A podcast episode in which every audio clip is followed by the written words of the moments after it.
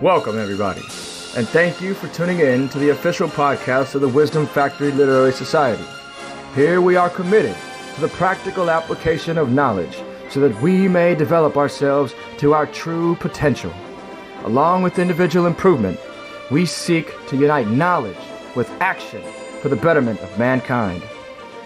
In order to accomplish our task, we facilitate dialogue and debate through literature and media, but most importantly, through lively conversations amongst individuals like you who are brilliant, experienced, and who maintain the ability to exercise sound judgment. Join us as we discuss the structure of the world liberal order as it stands today, and we will look at what about it is worth preserving. Then, we will assess the current challenges from alternative and revisionist world actors. In this episode, Preston and Jordan will also provide policy options that can give us more leverage in maintaining the proper balance of power in which world security is reinforced so that peace can be enjoyed by all nations and the rights of the people of the world can be protected. Enjoy. All right, ladies and gentlemen, welcome to another installment of the Wisdom Factory podcast.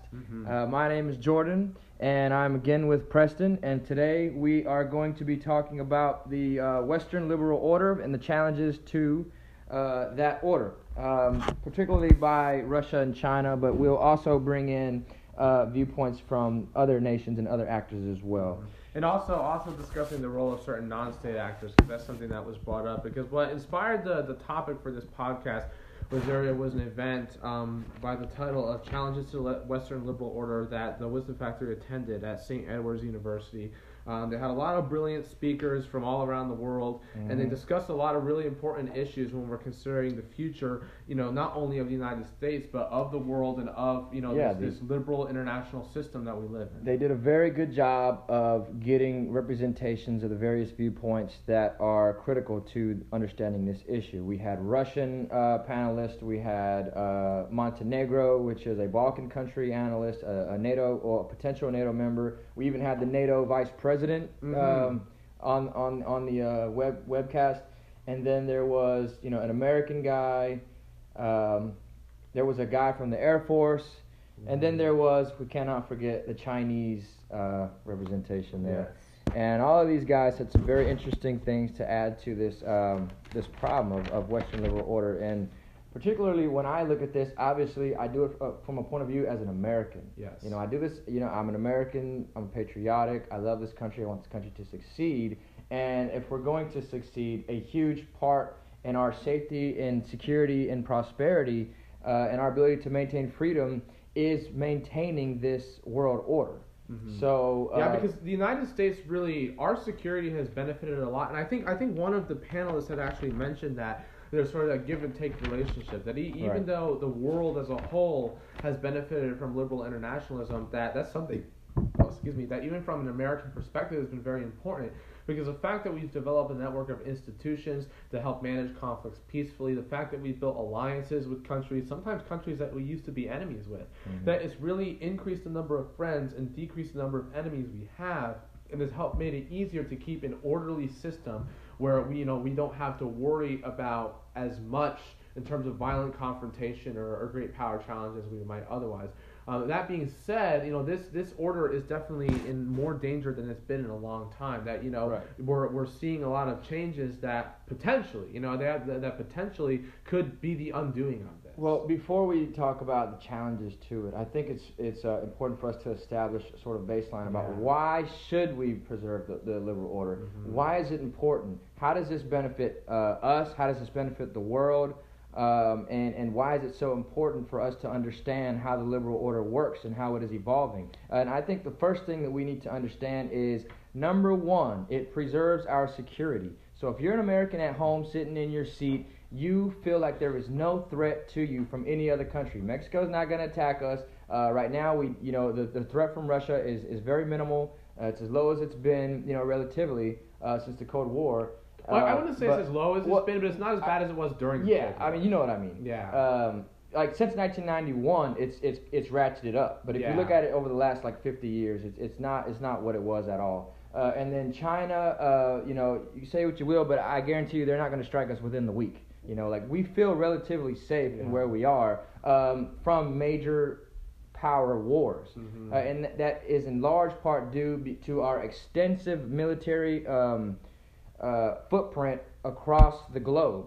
Uh, and so this liberal order survives because the United States is able to put their military and, and put bases uh, and move forward um, in these different areas in Asia and in Europe and Africa and Australia and, and all around the globe to uh, sort of act as a, a check on the aggressive actions of other powers. And even in the case of if a hostility broke out, we already have, we're in position Yeah. to attack on their soil and not on our soil. And I think that is very important. Why? Because if you look at war in general, it's very ugly. People are getting killed, people are getting Yeah. raped, people are getting their properties are getting destroyed, they're not able to eat. And so we don't realize it because we've been in peace for so long. But Yeah. that value cannot be overstated enough that it's important And and, one thing- essential to maintain our security. I was gonna And this liberal yeah. order does that. Well, one So- thing I was gonna say is you talking about like peace and security, and uh, you know I'm American too. Like I, I totally agree with that. But I think another thing, because a lot of the criticism that is directed towards the liberal international order comes from a global perspective, and I think it's important that we also look at how United States hegemony has benefited the globe. Because you know, Mm-hmm. say what you will, like people call the United States imperialist and this and that, um, and as we'll probably get to later in this conversation, they're not always wrong. That there are Right. you know definitely things that the West and the United States has done that have been bad for the world and have been unfair for other countries. But when you look at things by and large, the United States has uh, served as a very important security guarantor. That essentially, the fact that we have these bases and that we're, you know, for the most part, you know, kind of refer to what I say said before about the exceptions, but Mhm. for the most part, we follow international law, and that essentially. It creates an incentive for countries to be peaceful because they know that if something happens, the United States has security guarantor. The thing is, if you're sitting there in a position where you got to fend for yourself, it's very tempting to want to develop nuclear weapons, to build up Yeah. your military, you know, to attack first, to do all these other things because you know that your enemy So- might be trying to plan that. Whereas with the United States security guarantor, that you have states that are able to be peaceful without risking their survival because they know that if somebody attacks them, the United States has got their back. You cannot stress that. It's a very good point, Preston, because if you look at a specific case like in Europe, Europe does not have to spend uh, a huge percent of their GDP on military like we like like like we do because we protect them. So what do they do with those savings? They invest it in their infrastructure, they invest it in their social programs, and people are able to benefit in so many ways. But the United States benefits because uh, with the increase in their uh, in their markets, you know, and the stability of their financial systems, they can then buy American products, and we can, uh, you know,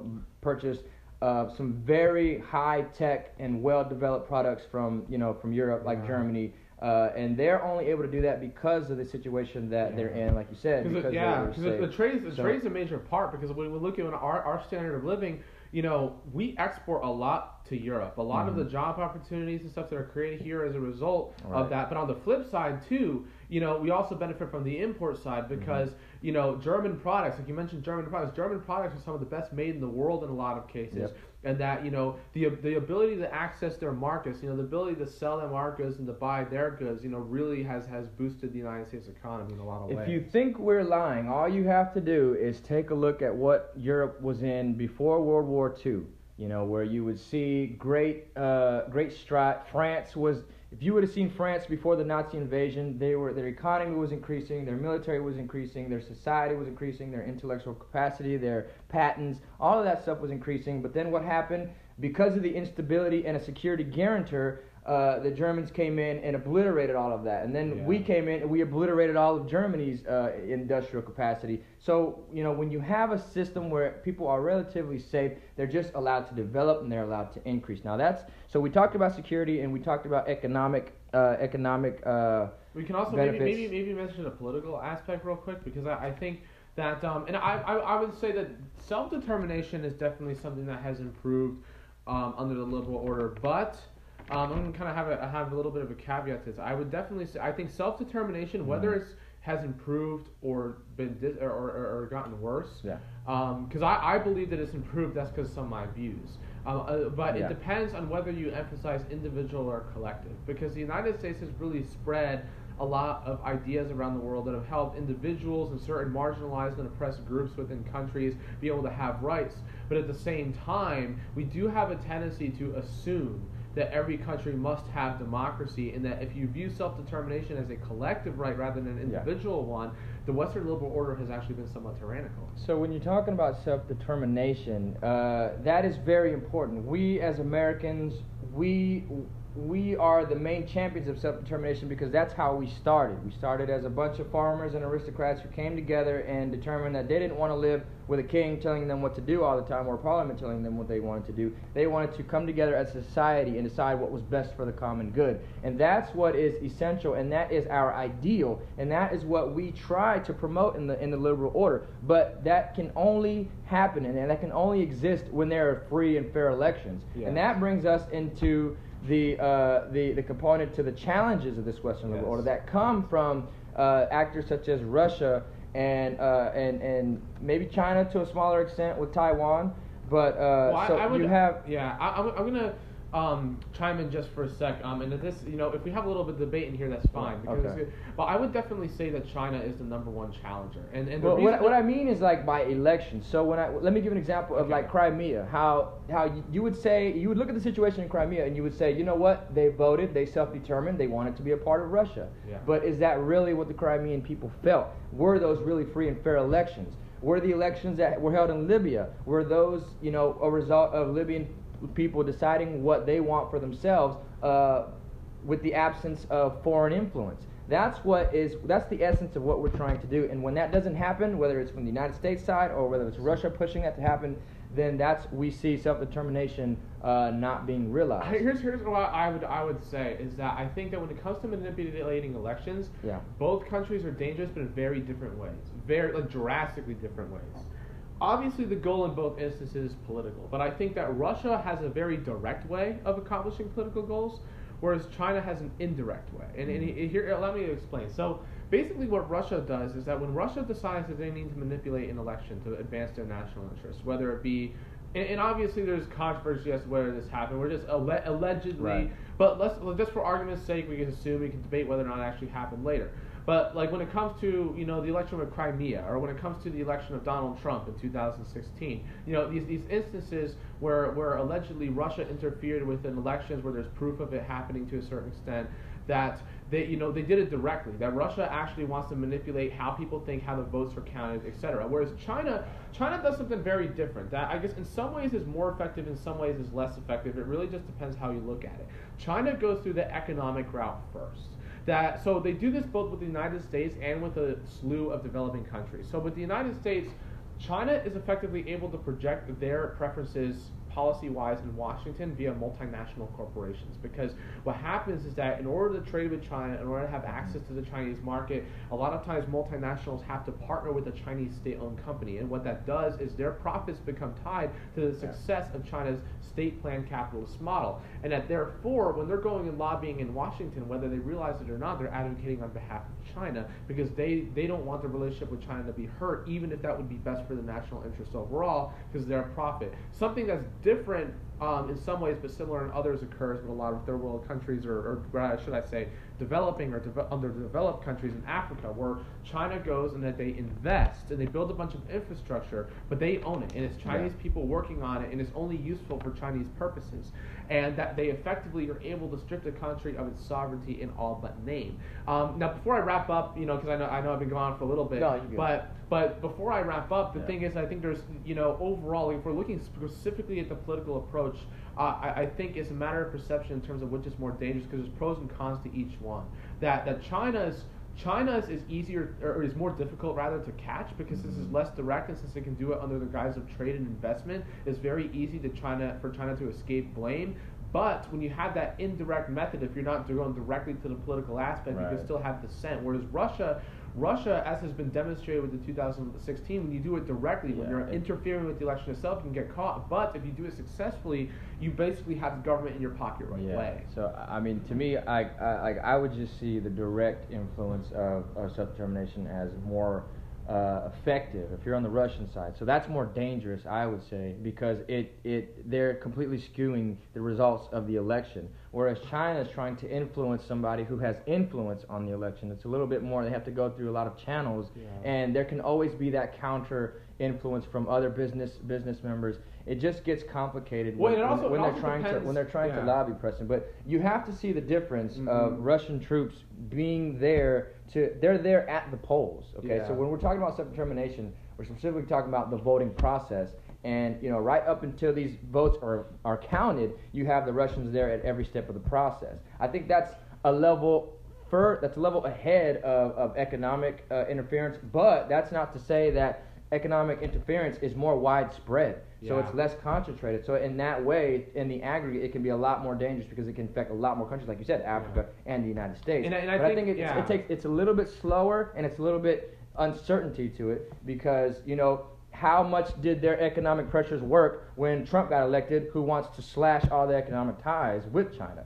So Mhm. you so you, you look at that and what were the results of their uh, interference in that situation, and it was very very bad. In fact, it was the opposite of what they would want to happen. And, and I and I think too So, that because because is we're not just talking about presidential elections. That you know China obviously has a lot of congressmen in their pockets, and I think that which is more dangerous because I think we need we need to be careful of one size fits all solutions when we're talking about which is more dangerous because I feel like I feel like that it depends on the election system of the country.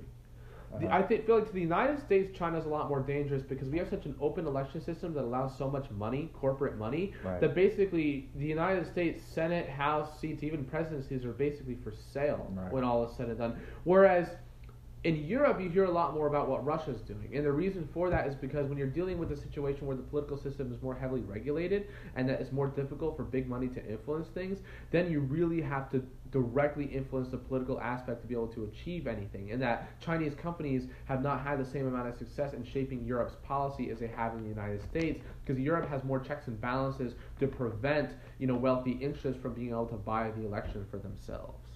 Okay, Preston. And on that note, um, so when we went to this meeting right here and we sat, I think it was two hours, two hour thirty minutes. Uh, we went through all of this.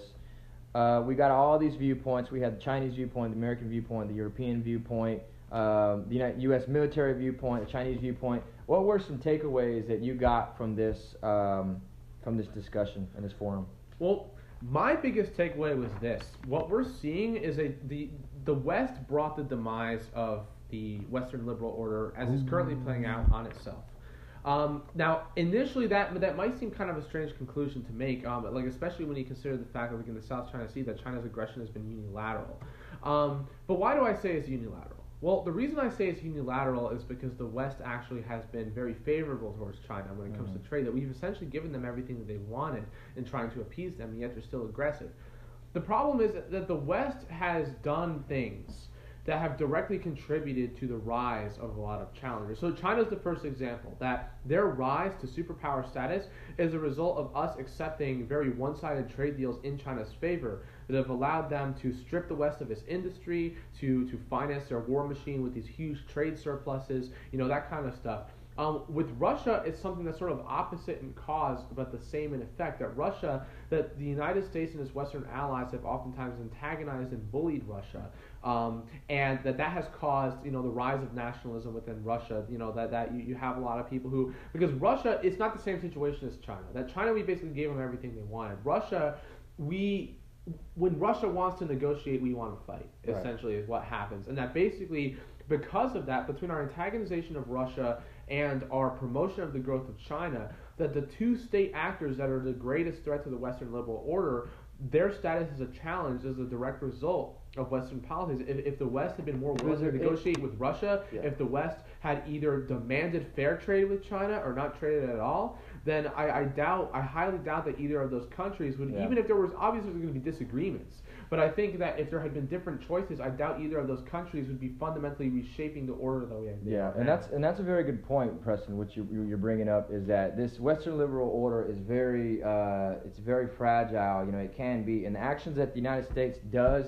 uh, directly influences how strong that order is or how weak that order Yes. is. And so that brings up something that they talked about, which were internal uh, challenges and external challenges. And what you just talked about were the external challenges. And the United States itself is shooting itself in the foot by give by allowing China to these unfair economic advantages, and yes. so they're growing and growing and growing, and then they're able to challenge the, the liberal order in a very compelling way, and then Russia by feeding them mm-hmm. a nationalist uh, idea, and also internally with the United States, we are voting for anti-immigration policies, isolationist yes. policies, and with Donald Trump, who wants to withdraw and seal the United States away from being engaged in this order. And I think that internal uh, political climate is also very dangerous because it sends a message to the rest of the world that you guys have to figure it out on your own. The America, America is not going to participate in this uh, globalized order because we have to carry, uh, we have to worry about our own interest. And when you do that, other countries are going to do the same. And just as we were the creators of this order, and we have been the preservers of this order, we can be the ends, the enders of this order if we do not stay committed to helping our allies, to making sure that the rule of law is, is, is put forth uh, by leading the um, sort of conscious of the world saying that, you know what, we accept immigrants, we're not going to close our borders. Uh, it's the, the, the populism that is uh, in the internal politics is also contributing to a, a huge challenge in, in, the in the in the. But I, I, I, think that that's that's a sign of something a lot broader because like you know right now we're talking about practical and political shifts and I, and I think that's good yeah. because those are very very important aspects. Um, if not the most important aspects of what we're dealing. With. But I, I, think there's another dimension to it that we also need to touch upon, uh, and that's the ideological aspect. Because when we're looking at political ideologies around the world, that for the past, you know, half century or so, maybe a little more. I'd say probably more than that since World War II. Mm-hmm. Since World War II, liberal democracy has been the dominant political system within the world, and that that countries, by and large, would be moving or, or were moving towards the system where where where you know equal representation was a pillar. You know, like you had said that you know that making decisions based on the common good rather than just what is good for one group or another. Um, but what we're seeing is that there's a shift away from that both in terms of foreign relations and within domestic policies. In terms of foreign relations, the you know the rise of China and Russia definitely show that there's, the countries controlled by these ideologies are becoming more influential, but when you look at the internal politics, there's a lot of authoritarianism that's basically the West in some ways is starting to parallel that. Mm-hmm. Like you think about, you know, the, what you mentioned with the immigrants, that's entirely valid, um, but it's only the tip of the iceberg because there's a lot of other things that have happened that have followed some of the same authoritarian ideology as the anti-immigrant policies. You know, you look at limitations on freedom of speech in, in places yeah. like France and the UK. You look at, the, at, at gun control that's happened throughout Europe and that a lot of people are pushing for now in the United States.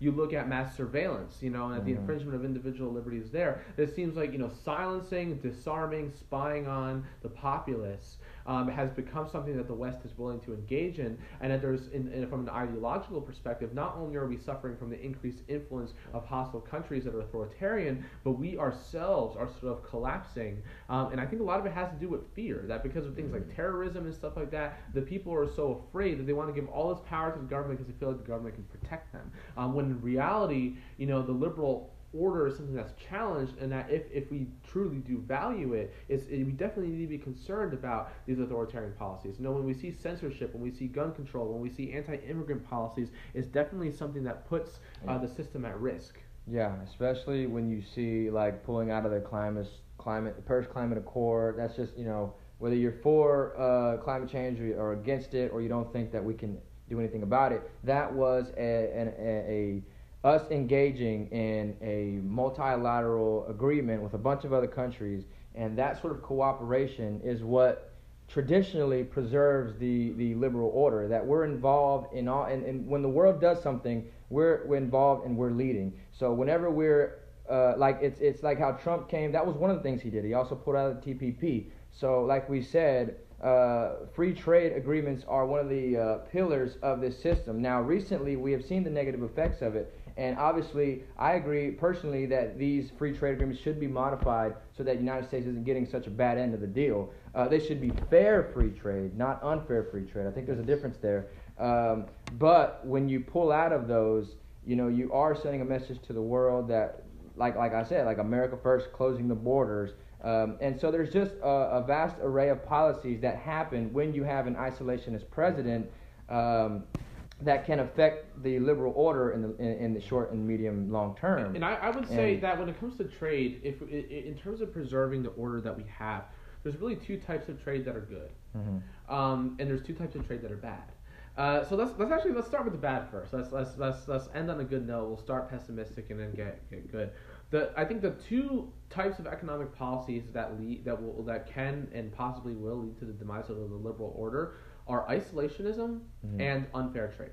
That basically that if you only have one-sided trade barriers, that undermines the interconnectedness between countries. It allows mercantilism and it you know causes certain countries to have advantages, and then it just becomes a realist power struggle between different countries economically. Whereas if you have isolationism, then you lose interconnectedness entirely and you lose global leadership. But I, the two types of trade that are good are free trade and fair trade, and that they, in, in a lot of ways, they're similar because they're both based on reciprocity. That I see, fair trade, there can be barriers, but they're equal on both sides. That you know, if I put a twenty five percent tariff on you, you put a twenty five percent tariff on me, that kind of thing. And then fair trade is also reciprocity, but it doesn't believe in tariffs. That free free trade is this idea. It's like okay, we're both we're mutually going to lower our barriers. You know, so I definitely think that things like NAFTA are good. Yeah. But things like trade with China are bad. And the reason why it doesn't have to do with the trade necessarily intrinsically, as it has to do the way they're conducting it. That NAFTA is a deal that represents that reciprocity, where more or less all countries involved have to follow the same rules,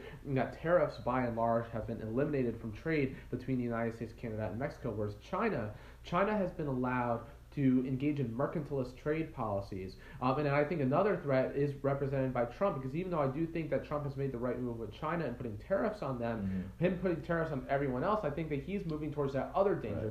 the isolationist aspect that I think is just as dangerous in a lot of ways Yeah. as allowing China's mercantilism. Yeah, so you know what we're talking about the United States shooting itself in the foot here. Our foreign policy or our, our policy in general towards the world and trade in, in military aspects and political aspects is very, very important. Now, the last thing I want to say before we, we move on to this next uh, this next topic is that I want to give Trump some credit because in order to maintain the global uh, the the liberal order, you have to have a strong security. You have to have strong security, and he has increased the military budget Yes. uh, by most than I think any recent president in history. I think it's up to 715 billion. It might go up to 800 800 billion. Well, whether soon. whether more And- more and that- spending, but but I think that that's that's some that's something. Well, Trump that he's made it Yeah. uh, one of the priorities of his platform is to increase the military. And when he's increasing the military, he's increasing that is going to off seas and that's going to engagement in preserving the world order. That's more hard power, which is Yeah. something we're going to talk about later. As hard power is one of the most important things that you can have in preserving the world order. So he is doing that, and we're objective at the Wisdom Factory. Doesn't matter what your politics are. Yeah. We look at the policies,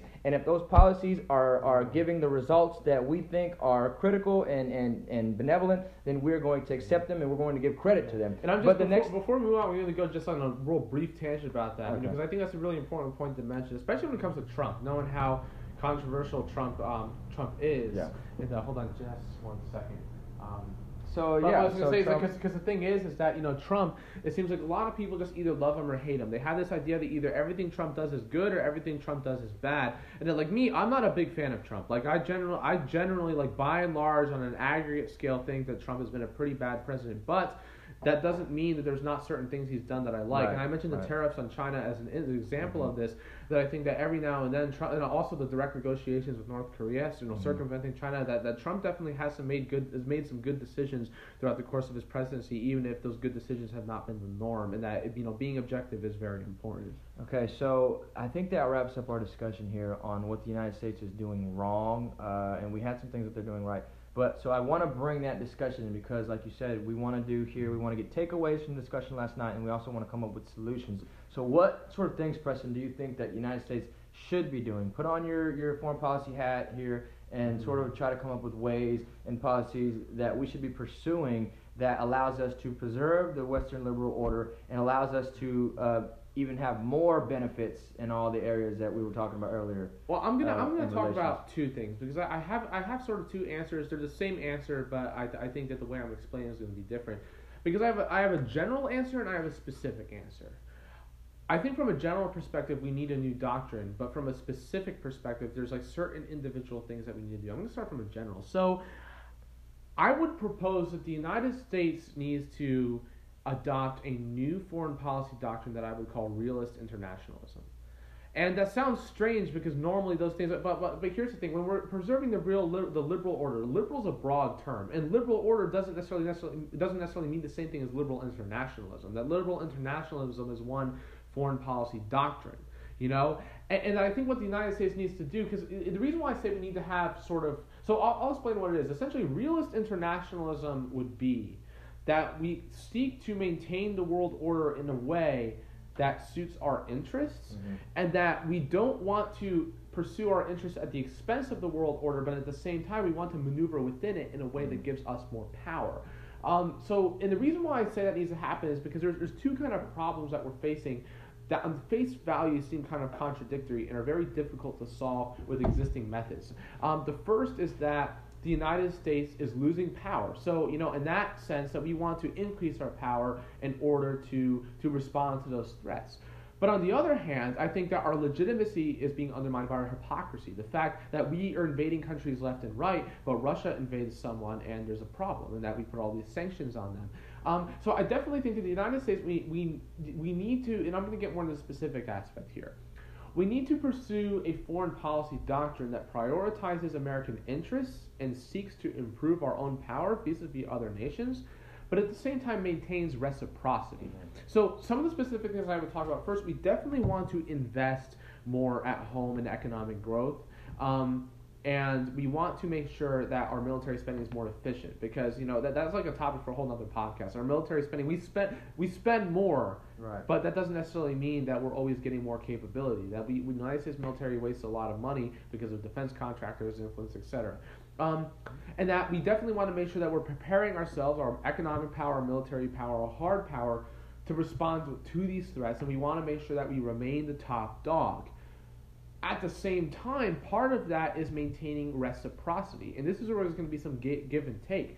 We want to have reciprocity when it comes to trade relations because that's going to be what allows us to do that. That right now the United States economy is effectively being pillaged by that of China, and that having having these tariffs and trying to use that as leverage to negotiate them to a free trade agreement mm-hmm. or to maybe an agreement where we have equal tariffs is a good way to give the United States more of a competitive advantage to be able to do that. Um, on the flip side, we are going to have to make some certain sacrifices because I think that the United States, we need to chill out with the interventionism. Or if we don't, we need to stop throwing a fit when other countries intervene. Okay. And that the reason for that is because it, we have to have that legitimacy. That I think that the United States, we want to be the most powerful, but we don't want to be perceived as hypocritical. That I think hard power and soft power are both equally important point. here. That we cannot sacrifice too much of one uh, to get the other. So that's why you say realist internationalism. That essentially that we're, we're viewing this as a power-based competition. That we're recognizing the fact that for this order to survive, the United States has to remain the dominant country. We have to prevent other countries from becoming more powerful than us. But at the same time, we need to make sure that we're not doing that in a way that's hypocritical. That we want to make sure that countries are sort of content to be subject to a U.S. led world order, and that you know while they might not get their way all the time because the United States is stronger, and you know we may make them do stuff every now and then, that they're not being treated unfairly, that they're not in a situation where we can get away with all this crazy stuff like invading other countries for for no good reason, mm-hmm. whereas you know Vladimir Putin decides that he needs to use the bathroom, and then there's some new sanctions as a result of that. Exactly, exactly.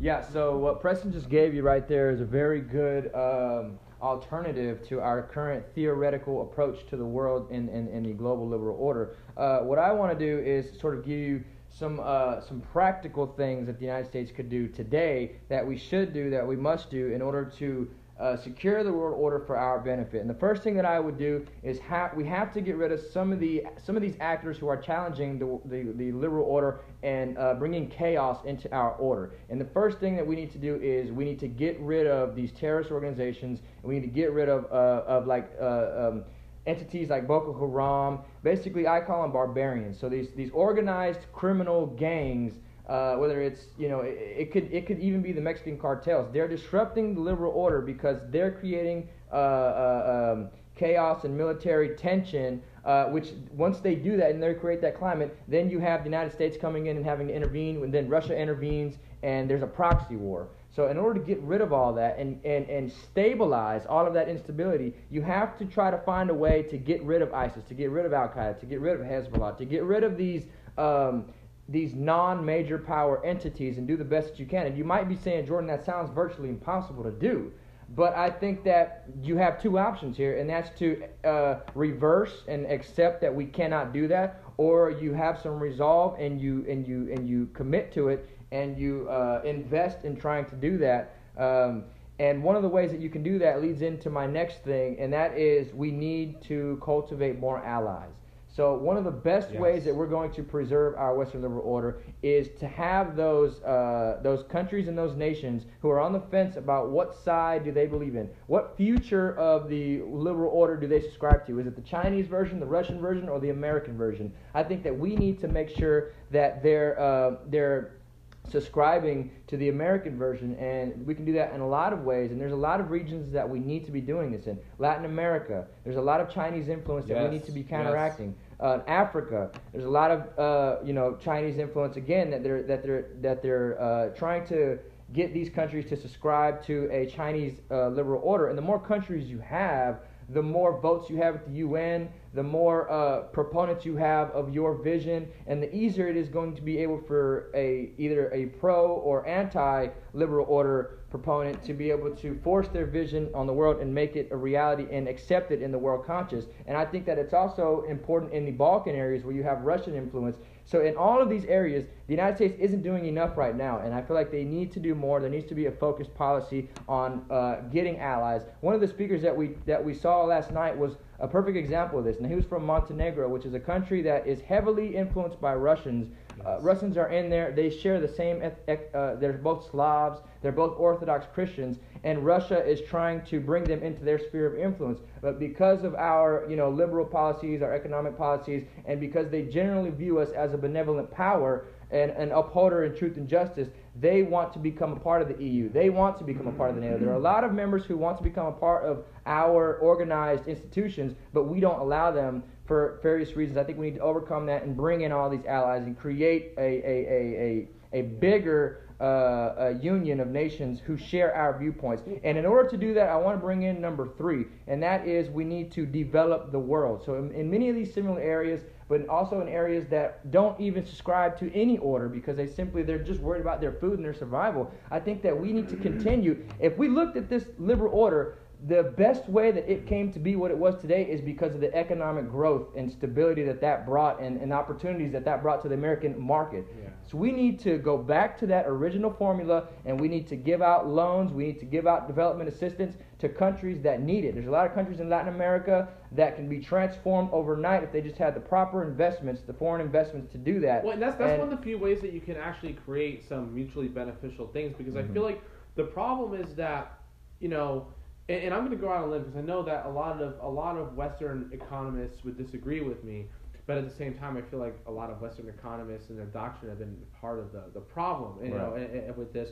But I would say that by and large, especially between great powers, a lot of times economic relations are sort of zero sum in the sense that there's always going to be a country that, that benefits more than the other. There are exceptions. I think when both sides eliminate tariffs equally, that can be one of them. But I think another is what we're talking about with these loans to developing countries. That Mhm. essentially that because we'll be making money off the interest, we'll be getting exactly. money back on we're our making money off But, like, it's, it's like yeah, people don't people but, get the wrong but- idea and think we're losing money. We're- but the thing is, the thing is though, is that they're gaining Yeah. too because we spur the so basically that, that that's one of those situations where it's actually win-win. Yeah. Because the United States is able to profit off of human development. That we're in a situation where the richer they get, the richer Mm-hmm. we get. Because you know that their economy will grow. It'll, you know, and then then they can start buying our products. And I think as long as we can, I feel like the problem with the current development economics model is it prevents it from being mutually beneficial because we always give these one-sided Yeah, trade benefits much, to yeah. developing countries. What I think needs to happen, there's that reciprocity because what that does is that it sustains our ability to continue helping them, but it's also something that gives the common people their Yeah. opportunity because if they can buy goods from us, if we Yeah. can make it cheaper, that, that the problem is that a lot of countries And it's not- don't protect their own industry it- and that it'll increase the cost for their citizens. when I, when I say develop the world, Preston, a lot of times it's simply like we said. You have to establish a stability in the society, and once you establish stability, then economic growth always follows. So that's one of the things that in a lot of these countries, it is as simple as simply giving them loans, but making sure that we are profiting off of this development and not wasting money. Yeah. I think that's important. That's a good point. Mutual But benefit. That's, Mutual the, that's benefit, I think but- that's, that's that's one thing I really want to emphasize when we're I- talking about what yeah. the what the liberal order is and Yeah. why it should be preserved. I think mutual benefit is a key word. Like I had said, I think zero sum games are the norm, Mhm. but that does not have to be the case. Right, There doesn't are be the certain there are certain arrangements that can be created where there is mutual benefit. Okay. Yeah, but so, but that's one aspect of it. So, like I said, you have to bring in a stability to these countries, and a lot of Latin American countries, and a lot of African countries, and a lot of Middle Eastern countries. Uh, there's just too much corruption in the society. There's too much crime. There's too much uh, poverty. There's too much um, people who don't want to do the right thing. You know, there's just a lot of crime. There's a lot of it's dangerous. It's dangerous. And how are you going to open up a market if your customers are going to come in and steal everything? How, and, and you have the mob coming in and saying, "Hey, I got to get a cut." You know, you have to establish this the uh, some stability in these societies. When I say develop the, the, the these countries, it's a lot more than just an economic package. It has to be a cooperation in setting the political institutions and setting up health institutions, educational institutions. I think a lot of the research institutions, uh, innovation districts. I think a lot of these things you need to do, and I think the biggest way to do that is you you partner with urban planners and you create cities or you uh, further develop the cities that are already in these countries. You work with it with the cities, and once you work with the cities, you clean the cities up. You build uh, if they have old structures, you you knock those out, and you build new structures, new cleaner structures. You pave the streets, you put trees up, you put signs up, you put good lighting. You change the environment. I think that's something that we can do because that's just simple as, as, as, as a hammer and a nail. That's something you build. I think that we built our nation. We can build that. So that's one of the things. It's not just, and that ties into economics, but it's the, what you do with those economics. It's not simply loans. It's more of a direct uh, uh, posturing and getting in there and actually doing these things. And not only that, but there's a lot of ways that you can develop these words. And once you do that, then they're going to feel a sense of debt to the United States for having done that, and then that ties into Well, number well, that ties into number two, where they're going to want to be our allies because we've done so much for That- them. that- That's why people yeah. want to be. that people love the French because of what the French did for us to help us develop our economy with our loans when we first started. People love the French. But that, that's that's not universally the case, and I, and I think that we were taught. I, I agree with But a lot. more I, than- no, more I, than I not, agree with a lot case. what you're saying, but I definitely think there's needs some there's some modifications that need to be done. Okay. Uh, and, and the reason why I say that is because that is exactly what we did with China. That what happens when you have countries that are And it worked. Look, look, No, no, look, no, at their economy. But they're, look how hostile they are towards the United States. Look at what they're doing to their neighbors: the Philippines, Vietnam, Japan, South Korea. You know, So that- you're that- saying how- that- here's, here's, here's what I'm going to say Okay. is that it's not always a good idea to just make a country stronger. Um, so th- there's a few things that we need to do. First of all, I definitely think we need to protect our intellectual property. You know, I get innovation in the sense of like giving them water purification and agricultural technology and things that they need to survive. But I think if we're going to turn over advanced electronics, expect that country to come and want to kill us someday, 30 years down the road. Um, Right. the other thing is we definitely need, we need to think about a threshold for where do we consider a country not developing anymore? Because the problem right now, there's a mismatch between the model that we use to assess a developing country and how we help a developing country. So, developing country right now is defined based on GDP per capita, Mhm.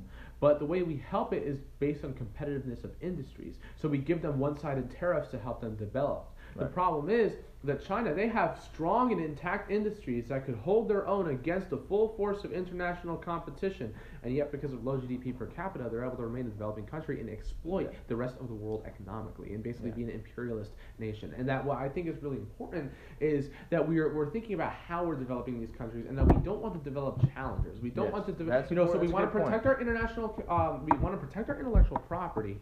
We want to um, make sure that we sort of establish a threshold. Mhm. Um, and then we also want to make sure we're, we're careful of what areas we're, we're helping them in. You know that, that you know don't don't help them. Well, the reason why But- I and say and that because that's you, you have like- you have yeah. one you have one example which is very valid, which is China, which we help be, that we help them become what they are today, and then now they're trying to you know disrupt our liberal order, disrupt our economic trade, and eventually disrupt our security. That's very true and valid, and I, I agree and I accept and I will implement or you know I, I, I would say that we do need to be careful in how we develop and be careful for uh, certain uh, down the road uh, security problems that could arise. But when you do this, more often than not, you see demonstratedly that you have allies And like, and, and one of the most important you, th- you thing you need from an ally is for that ally to be strong. If you're going to counteract Yes. powers that you don't care about, you need strong allies. Doesn't matter if you have weak allies; you're never going to get anything done. That's And actually, so that's actually we- one of the reasons we- why the Soviet but- Union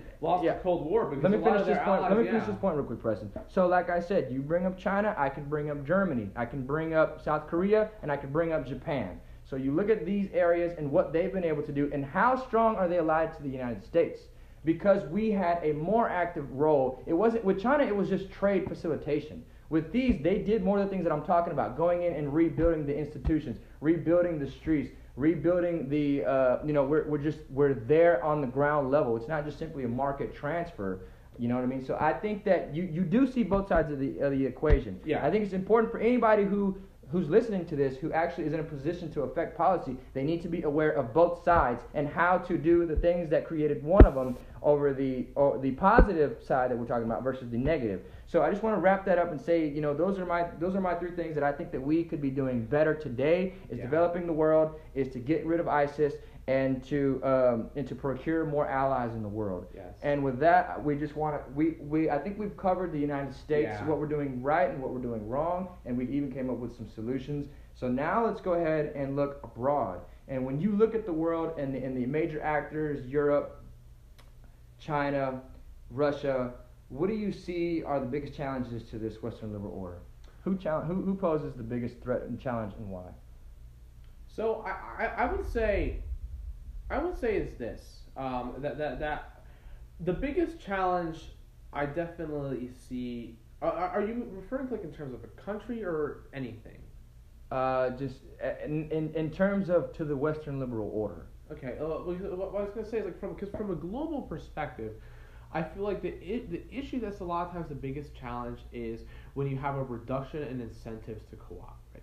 Mhm. That you know one of the reasons why I'm so concerned about mercantilist. Oh yeah, you know, all right, I'll go ahead and bring up China again. I love talking about China. Can you But- define for us real quick what is a revisionist power? So a, a revisionist power is essentially a power that wants to transform the way the world is ordered. That you Mhm. have the status quo, and that you might have certain countries that you want to change within the status quo. A revisionist power somebody wants to burn down the status quo and rebuild something new. Okay. Um, but what I was going to say is that, that I think lack of incentives to cooperate oftentimes are the, the I think the biggest obstacle because what happens one of the reasons why I mentioned China and mercantilism a lot is because when you're dealing with a country who's a revisionist power in terms of economics.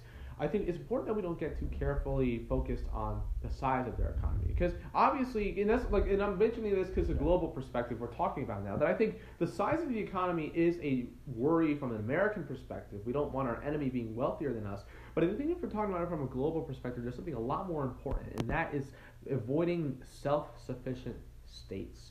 Um, because basically, what happens is that when you have a self-sufficient state, it really limits the ability or the incentive, rather, uh, for them to cooperate. Because think about it, that you know, if that's the whole point of free trade as a mechanism for achieving peace. That if I rely on you for coal and you rely on me for steel, we're not going to go to war because we realize what we'll be shooting ourselves in the foot if we do. Exactly. But if I control coal and oil and steel and semiconductor and jet engines Right. um, and, and you know a lot of like rocket technology, oil exploration technology, pretty much everything, I need, need. then I don't really have that much of an incentive. And the war stimulates the economy because an exporting country is susceptible to uh, lack of demand, but that could easily be stimulated by starting a new conflict.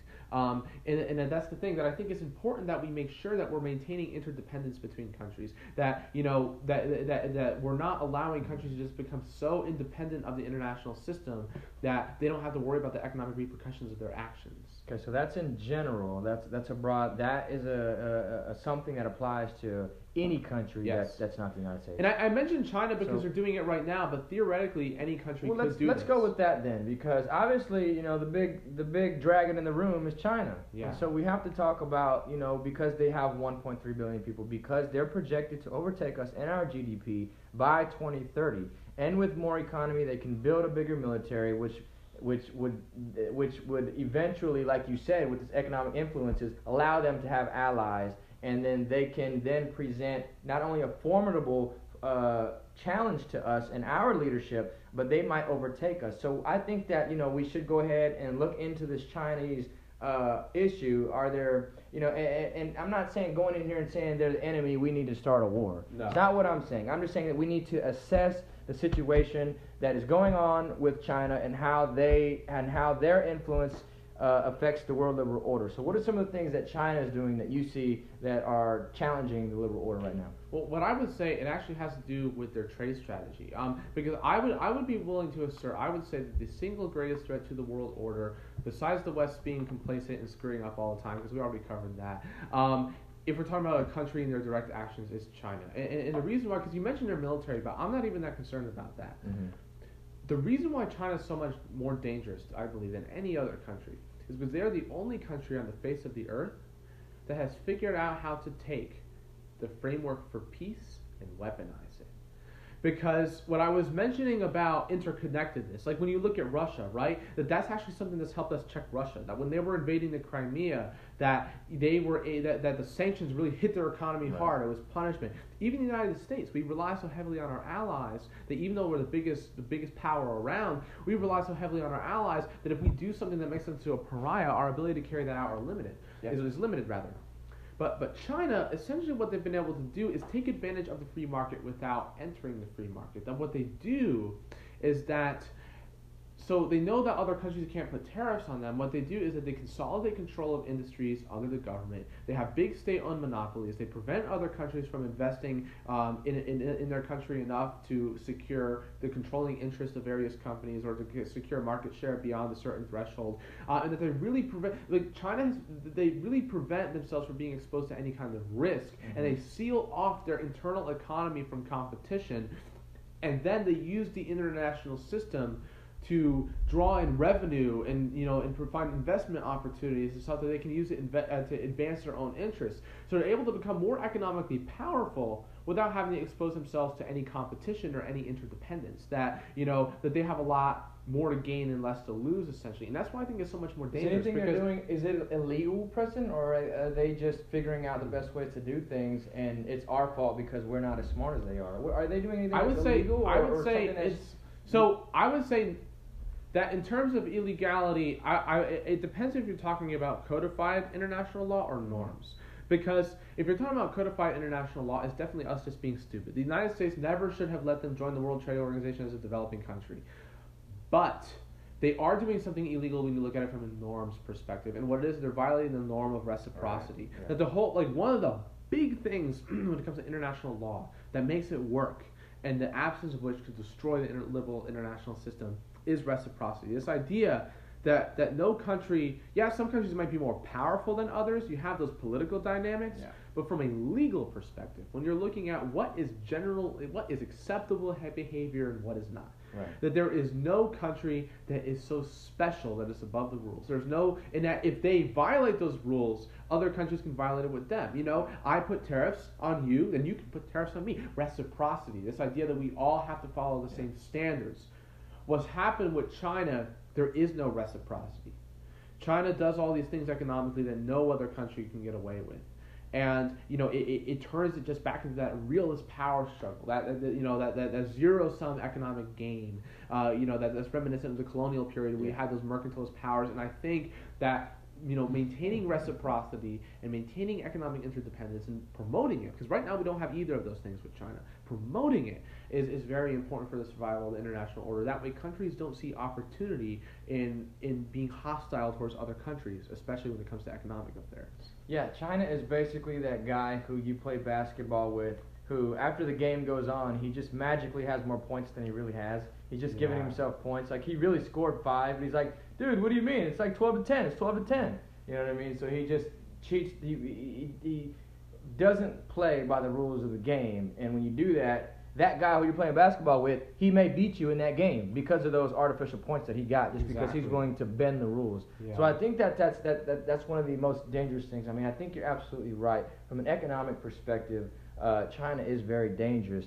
But I just want to go and, and and I think that um, Russia is in fact the most dangerous to us. Uh, Really? And and obviously you can have both of those, but because to me it Well, obviously down- they're both threats. Yeah, they're both threats, and they're both allies. They're both super allies. But just for the sake of discussion here, I Yeah, of course, wanna- of course. I just I welcome say, dissenting views. Yeah, it's good to I just want to say, you know, and that uh, that Russia is in fact the most dangerous because Russia, they are an aggressive power. They are a power that is trying to expand their sphere of influence, and they are a military power. And when you have those three things, that means that you constantly have Vladimir Putin right now checking his military operations and checking the internal political state of, of, of, of, neighboring countries, and he's waiting for the perfect time to invade or the perfect time to set up a, a, uh, a incognito campaign to inflict internal revolt and get other countries to subscribe to the, to the Russian view and the Russian order. And when you do that, because they have the military capacity to, once they have these allies and once they have the sphere of influence, then then they're growing. They're growing, and they're and they they will expand from there. And so you can see them go from Lithuania to Poland to perhaps, God forbid, if if if they cooperated with Germany so much, they could even have Germany as an ally. I see Russia as a they're an alternative power. They brand themselves as an alternative power to the West. They say, look, either you can subscribe to the Western liberal order or you can subscribe to us where we will solve for the things that they don't do right. One of the one of their biggest complaints is territorial sovereignty. You know, even though obviously what they did in Crimea is, is huge in the face of that. Comrade, it is But- not Ukraine, it is my Ukraine. yeah, exactly. It's it's it's my claim. It, My that's that's what Putin was saying. Yeah. You know, Why are we Putin so- up with this? yeah. So so basically, you have the Russians who are willing to act and force, and they're and they're an expanding power. And when they're expanding, you know, that's that's that's dangerous in a different sense because it's a short term thing. They're not necessarily. Like China, I see it more as a long term game. When you talk about China dominating the liberal order, it's 2030. There's no estimates that says in, in the next five years everything is going to be flipped upside down. With Russia, that could very well happen. They just need the right state, the right actor, or the right situation, and they're not hesitated. They're not hesitant to act and meet us with military force, which they can match us in very many, in, in, in a lot of anti-missile capacity, or in fighter capacity, or in nuclear capacity, in places where they actually beat us. Yeah. And I think when it uh, we're, when we're talking about security here, I think that's that's the most important thing because China really doesn't have a, a an immediate threat to our security. It's a long-term threat, whereas Russia can immediately, you know. Uh, challenge us if they want to, if they feel like they have the confidence and they have the power to do so. But just real quick on your on your your China's economic power, I just want to point out one thing, Preston, and that is a lot of people forget. But when I talk about the power of allies, let me bring up the EU, okay? Because a lot of times in this discussion, it's the United States, it's the EU, and it's China, and I mean it's the United States, China, and Russia, and the EU doesn't really get their fair uh, their fair time. So let me just say that, in fact, if you look at the EU, their economy is bigger than the United States. So when you're talking about China and their growing economic power, they might take overtake the United States, but it would be very marginally. But if you combine the economic power of the United States and the EU, it com- it almost doubles what China would have even in 2030. So I just want to say that even in their economic powerhouse, even if they're an economic powerhouse, we still can double the resources that they would be able to produce, at least economically, for the, at least until 2050.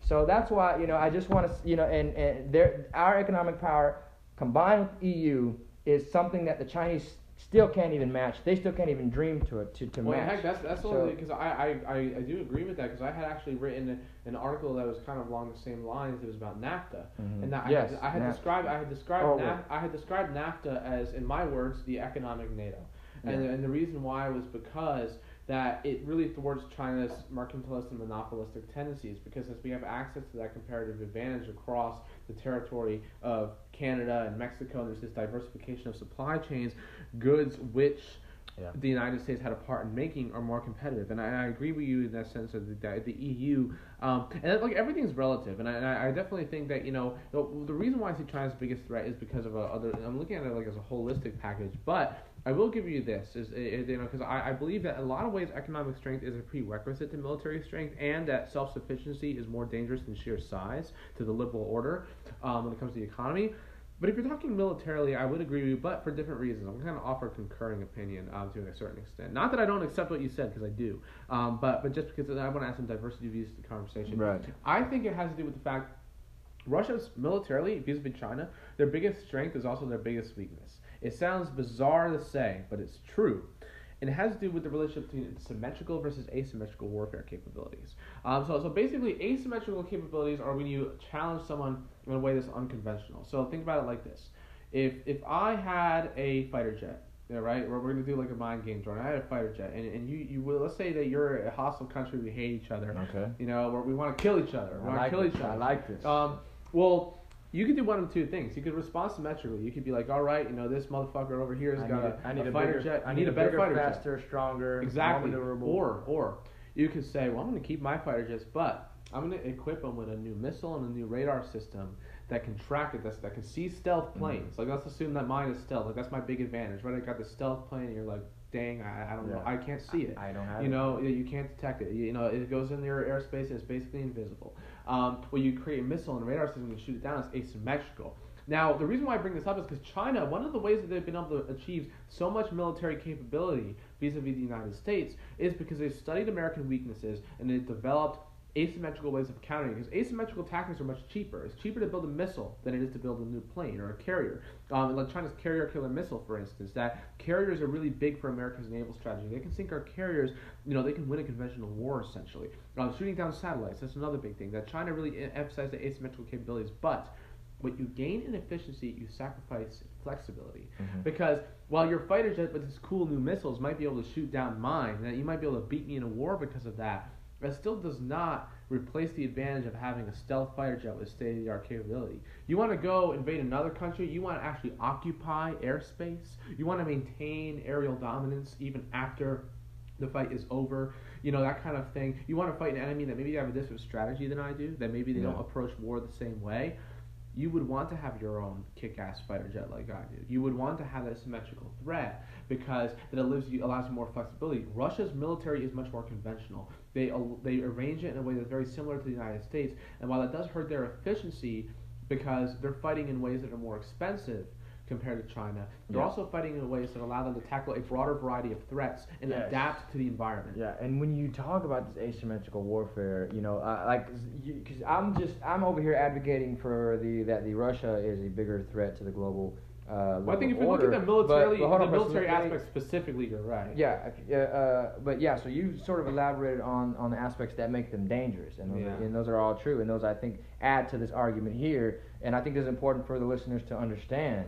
Uh, but China has a lot of these, a lot of these components. We can get into that too as Yeah. well if you want. But I just want to say here that you know. Uh, Russia has demonstrated, and the reason why I'm most afraid of them is because they're interventionists. They're interventionists, and they're afraid. They're not afraid to do what China's afraid to do. Is it? Yeah, so uh, basically, if you look at uh, Syria, a situation where Russia comes in and basically, you know, uh, and they're not afraid to intervene into another country when, when they realize that if they gamble on this, they can get all the chips. China's China's not intervening anywhere militarily. They've they haven't done that in the past 50 years. Uh, you know, unless they're trying to ex- extend their borders in India, but that's not something they do. Russia has invaded in Syria. Russia has taken control of the Ukraine, and not only are they uh, not afraid to intervene in physical places, but when it comes to like things like hacking and like infiltrating, you know, um, you know, like uh, political systems in other countries, they're not afraid to do that. They're the biggest problem right now in hacking. They're able to hack, you know, countries in EU. They're able to destabilize the EU with uh, in, with internal problems um, like fake news and, and these campaigns that they're doing. They have their, you know, spies or whatever. So they're more active in disrupting our internal problems, and they're more active in, uh, in, in intervening in physical problems. And for those reasons, because I see Russia as more aggressive, uh, you know, I see China as more pragmatic. And I think China will hesitate to do something that they know will destabilize their own country. And, and, and it's easier to sort of, uh, like you said, Preston, I feel like if you were uh, one of the main policy chiefs, you would implement a bunch of policies and that would fix the problem that we have with China. Because it's very cut and dry, you know, just fix the economic situation. Yeah. With, with Russia, it's a little bit different. Because if there's no, you know, uh, sanctions is one tool, but it's not going to solve them from using their military power and for using their asymmetrical powers. And for those reasons, I see Russia as a huge threat. But both of them are a threat. Not only are both of them a threat, but they're both in love with each other. They're married with each other. They go to bed with each other. Well, well, one, well the, my response. So that's that our biggest. Is that. I, I think Russia's the biggest threat when you're looking at it from a Did Western. you finish that? From yeah, I did. Oh, damn. From from a from a, a, Western centric perspective, and I think that's one, one of the reasons why China is so much more dangerous in my eyes is because we really misunderstand them. That that China's approach to war is is very different. They, they, they don't even view war as strictly a military endeavor. In, in Chinese doctrine, there really is not that much of a distinction between economic and military strategy, by and large. They, they, they, they, see it as a clash of civilizations in a lot of ways. That the idea is to subdue the other civilization, but doing it in a way where they don't realize that's what's happening. And I, and I, I, I would be wary to confuse military inactivity Mhm. with them not being a threat Okay. because w- one observation, and, and, and you might disagree with this, and that's fine. And if you do, feel free to bring it up. Um, you know, because it's, it's good to have some of that back and forth. But what the, what I believe and what the Chinese believe is that economic strength is a prerequisite to military strength. That you have to be able to fund your military. Granted. And the thing is that China, in their in, in their doctrine, like when you read like for un, unrestricted warfare, for instance, um, it, it, that they believe that you don't want to start being too revisionist or too aggressive when your economy is still smaller than the other country. As a matter of fact, a lot of Chinese scholars attribute that to one of the reasons uh, as one of the reasons why the Soviet Union lost the Cold War. They said that the, the Soviet Union was too aggressive, that they militarized too much, and that they were challenging the United States before they had the money and the resources to do so. Mhm. And that China basically believes is that that the, the, it's you know it, it's like what Sun Tzu said: all warfare is based on deception. China wants to appear weak, that way they're not perceived as a threat, and they want to gain power in other ways. And then once they feel comfortable, once they feel like that a military conflict would be to their advantage, once they have more resources in another country, once they have a bigger economy, a more self-sufficient economy, that's when they'll be more open to to starting conflict. Um, so, so you're absolutely right about Russia, and I think that if you're if you're going to follow a Western-centric ideological framework, um, which you can, because there's arguments for that, you know, because like Western civilization is dominated for the past 500 years, you know, if you're going to follow a Western-centric mindset that projects Western values onto other countries and that Mhm. assumes war is only military, then yes, Russia's a bigger threat. But if you're going, if you look at things from the perspective of understanding how different cultures and countries look at war, and, and when you understand that, especially in this nuclear era where full-scale military conflict would be annihilating to both countries, that there's that countries are seeking to use non-military means to advance their military objectives. That I, I definitely think that, that China is still the, the biggest threat because of that. And and even if you don't, even if you still don't believe me, I think it's still important that we don't underestimate China. Like Right. you know, if it let's just say hypothetical scenario, if it turns out you're right and that Russia really is the biggest threat, I would say that China is the closest second in Yeah. the history of mankind. That they are like Yeah. so close to being equal, very close second, minute distance between the two, just because of the fact that they are able to do that. China is able to because Russia we're ready. Russia we're we're thinking that they're going to do something Yeah. all the time. You know, whereas China they're good at catch, catching us off guard. They're good at making us think they're going to be peaceful Yeah. when in reality they have revisionist Yeah, they're very hard to figure out. Um, so yeah, Preston. So I think we covered the main uh, the main point over here. So let's go into overtime, man. Was there really anything that you wanted to talk about that we haven't covered that uh, fits into this whole global order type thing? And specifically, can you try, if you can? I know this is tough, man. Is- I'm throwing a lot on your plate, but to make it in, let's end on an optimistic note. Let's give the readers, the viewers, you know, he's probably, you know, your average person out there who's listened to this and they're like, oh man, you kidding me? Russia and China, what are we gonna do? We, we can't do anything. We've got isolationist policies at home. You know, we've got Russia, China, uh, China ever growing in economic might. Well, as influence. we have Russia and their military uh, superiorities in certain places. Is there any good news? Is there any positivity to this? Is there anything that you can think of that that you know will help somebody sleep at night and not have to worry so much that everything's going to go to shit in the next 10, 20 years? Because we're all young, and one of the important things I want to stress to anybody who's listening to this, this is important. We're talking about this because this is the world that we are going to grow up in. they right now this liberal order has been established for 70 plus years. I want to say 90 years, or maybe 80 years. 80 years. I take that back. 80 years. But we're at a crossroads in history with China and Russia and the resurgence of Russia after the fall of the Soviet Union that things are going to change if we don't do anything. If we don't do anything, things are going to change. So it's important for the average person to understand what's going what's going on.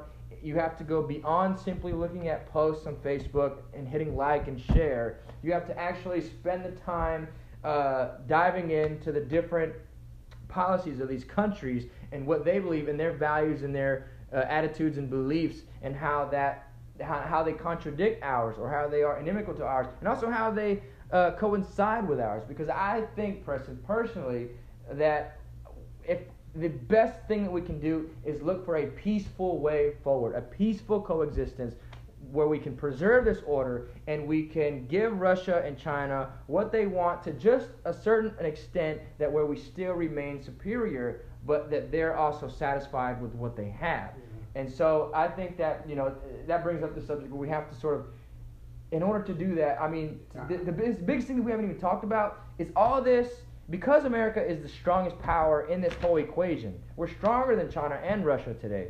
Uh, because we have the military power that's better than Russia's, and we have the economy that, as of right now, is stronger than China's. Yeah. And we have the allies that they don't have. So, one of the things that's important that we forgot that I, I would like to get your thoughts on is when it comes to the average American out there, the average American, they don't realize that they have so much power to determine this because they determine who's their local officials, their state officials, their you know their national officials, and all that affects our policy, and our policy affects the world order. So you know, right now, can you talk to the American person? Heart to heart, and tell them, you know, what should they know about this going forward? What should they look out for? Well, I, yeah. What should they do? I, I want to sort of answer both. Actually, you brought up two things. You brought up that, and beforehand, you brought up being optimistic. The first, the first thing I want to say, kind of as a word of encouragement is that, you know, like I, I agree with, with Jordan that it's definitely, you know, it's easy to get depressed about a lot of this stuff. But what we have to realize is that we have all the tools that we need to solve these problems now. And, it might not seem like it, but with China, we could deal with it with that through renegotiating our trade deal and changing some of our trade policies, you know, getting more hardline with some of the economic stuff. You know, with Russia, we have the tools because you know we're the predominant military power still. That we, we there's a lot of room for negotiations and diplomacy with Russia. That um, you know that that that we we we have a lot of leverage over them in in, in a lot of ways that that can, that can be used to our advantage. Um, so that we're definitely capable of tackling these things. That no, this isn't about what we can and can't do. It's what we should and shouldn't do. And what it is, I think the problem that people get in this mindset, these problems can't be solved. It's like, no, they can be solved. You know, that, that there are policy changes that can take place right now that would go a long way in addressing a lot of these things. The, the next thing is I would say is that, you know, to the average American person, like if you're looking at this, you know, and, and, you know, maybe you're not a foreign policy guru. Maybe you're hearing about some of this stuff for the first time. You just decided that the Wisdom Factory podcast sounded interesting, and you're listening yeah, to it. And, hopefully. and you've been, you know, one hour and whatever, ten, ten minutes, minutes, and you're just start, like, what yeah. the hell are we talking about? You know, I would say you want to educate yourself as much as possible. Get involved in it. A lot of times, because you go to other countries, people know about foreign policy. That's true. That's so true. You go That's to Europe, you go to China, you go to Russia, you go to Japan, you go to South Korea, you go to Australia, you, even certain African countries. You know, like so uh, obviously the less developed ones maybe not, but the ones that are more developed, people know about foreign policy. People have their ideas as to how their country should be interacting with the rest of the world. They have their doctrines. People discuss realism, liberalism, conservative internationalism, constructivism.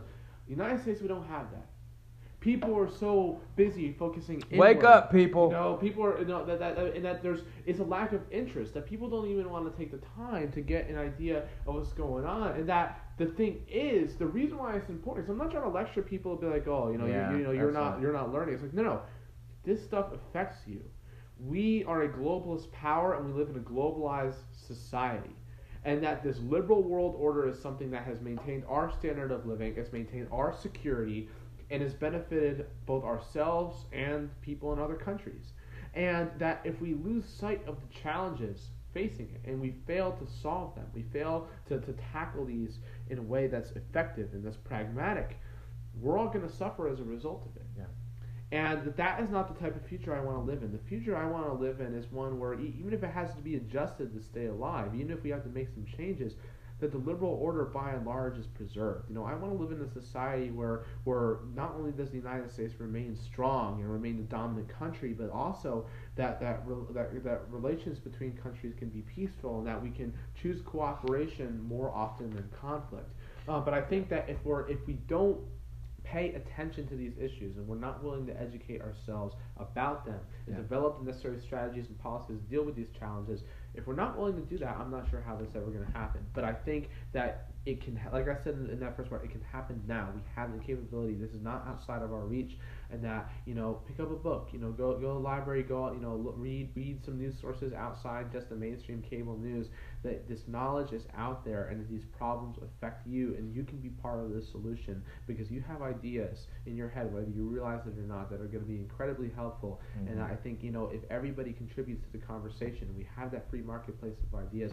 That's how we're going to be able to develop the best solutions. Yeah, and uh, that was very well said, Preston. And I just want to add here before we close out another thing that you know, if I want to address somebody that w- what we have to do is we have to focus on our society as well. This isn't just about looking abroad. There's a huge focus that we need in our society, and the biggest thing that you can do is that you can just achieve the maximum amount of maximize your potential. So become that like follow your dreams and become who you always thought you should be and don't take no for an answer and, and pursue your dreams because when you succeed america succeeds and when america succeeds our economy succeeds. And when our economy succeeds our dip- our military succeeds because we're able to use that economic mind like we've discussed and put that into the military. And when all those things succeed and the society is healthy and beautiful then the allies see our society and they see it as a model for them to follow. And that that gets us the allies and that that directly influences the things that we talked about. So i think it's important for the average person out there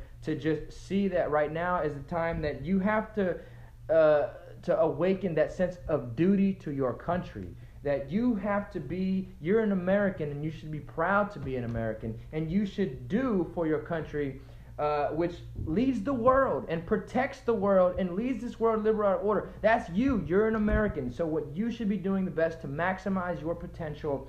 And you know, we need doctors, we need you know lawyers, we need researchers, uh, you know, innovators, entrepreneurs, business people, uh, you know, workers, everyday workers. But just you know, don't uh, become lazy and don't become complacent with your station in life. Go out there and seek the opportunities because they're out there. Go find mentors, go find resources, uh, go find the different books, get involved, organize. You know what I mean? Just sort of maximize yourself so that you are uh, contributing to your own success, which contributes to the success of this country. And I think that that's a, that's the whole that's the best part of this thing is that if you take care of your business, then the United States can take care of its business, and there will be peace in the world, and there will be prosperity in the world, and we can all live happy and sing kumbaya and drink on the weekends and go continue to have our barbecues and go on boat parties, right? Go on boat parties, you know what I mean? Because you know, because there is peace around, and we don't, we're not in conflict. In order to preserve that, that's why it's important for all of us to do what we're doing, and I think this is a good step. If you've made it this far, then you're the type of person that we that we that we're looking for, or that we really, what's the right word? But like that we. Um, we tip our hats off to you because if you Yeah. made it this far, that means you care, and that's the first step is to ju- is, is just caring. With that, I want to say that thank you for listening.